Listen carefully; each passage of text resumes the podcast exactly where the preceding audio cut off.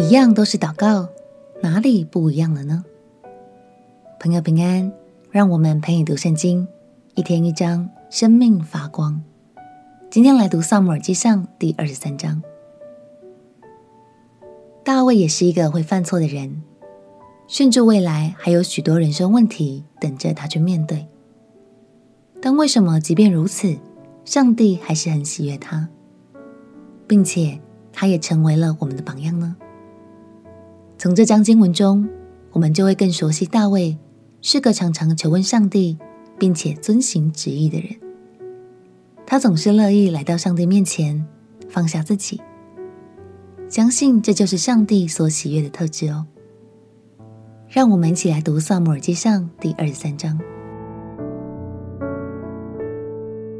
撒母耳记上》第二十三章，有人告诉大卫说，非利士人攻击基伊拉，抢夺禾场，所以大卫求问耶和华说：“我去攻打那些非利士人，可以不可以？”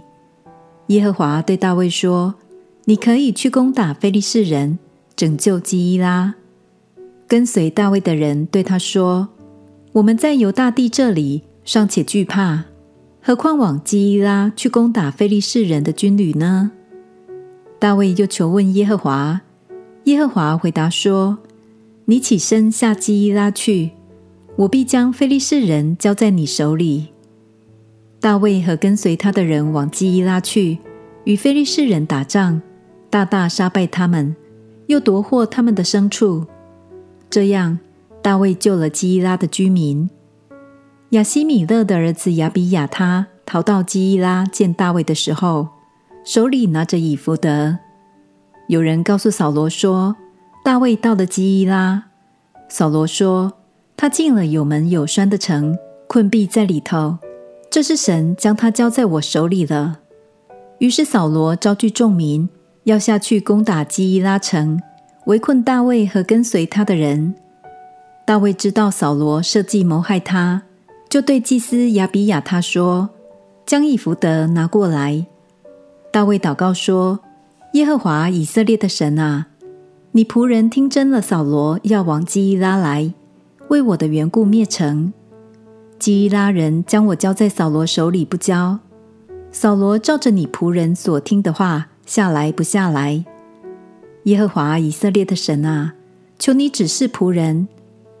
耶和华说：“扫罗必下来。”大卫又说：“基伊拉人将我和跟随我的人交在扫罗手里不交。”耶和华说：“必交出来。”大卫和跟随他的约有六百人，就起身出了基伊拉，往他们所能往的地方去。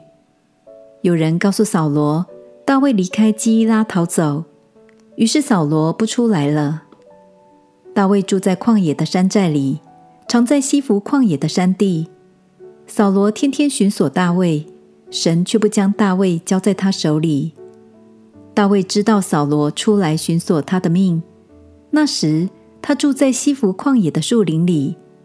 扫罗的儿子约拿单起身，往那树林里去见大卫。使他倚靠神得以坚固，对他说：“不要惧怕，我父扫罗的手必不加害于你，你必做以色列的王，我也做你的宰相。这事我父扫罗知道了。”于是二人在耶和华面前立约。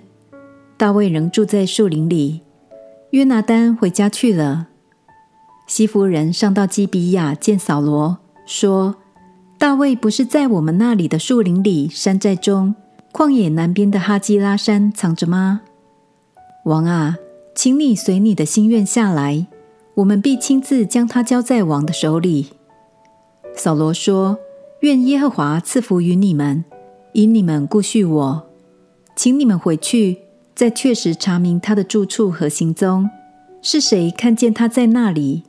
因为我听见人说他甚狡猾。”所以要看准他藏匿的地方，回来据实的告诉我，我就与你们同去。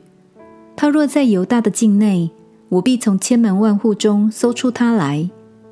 西弗人就起身，在扫罗以先往西弗去。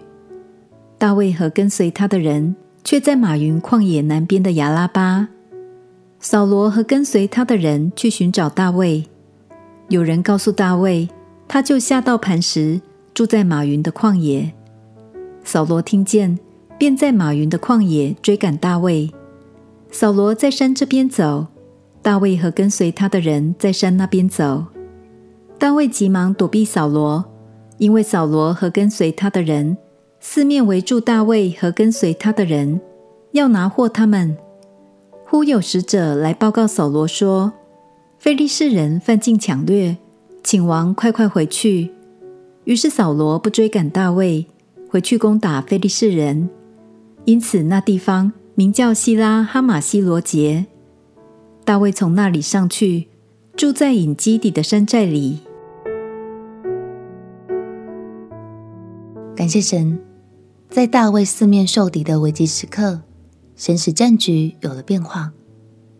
让不断追杀大卫的扫罗赶忙转回去抵抗外敌，这才让大卫脱离了险境。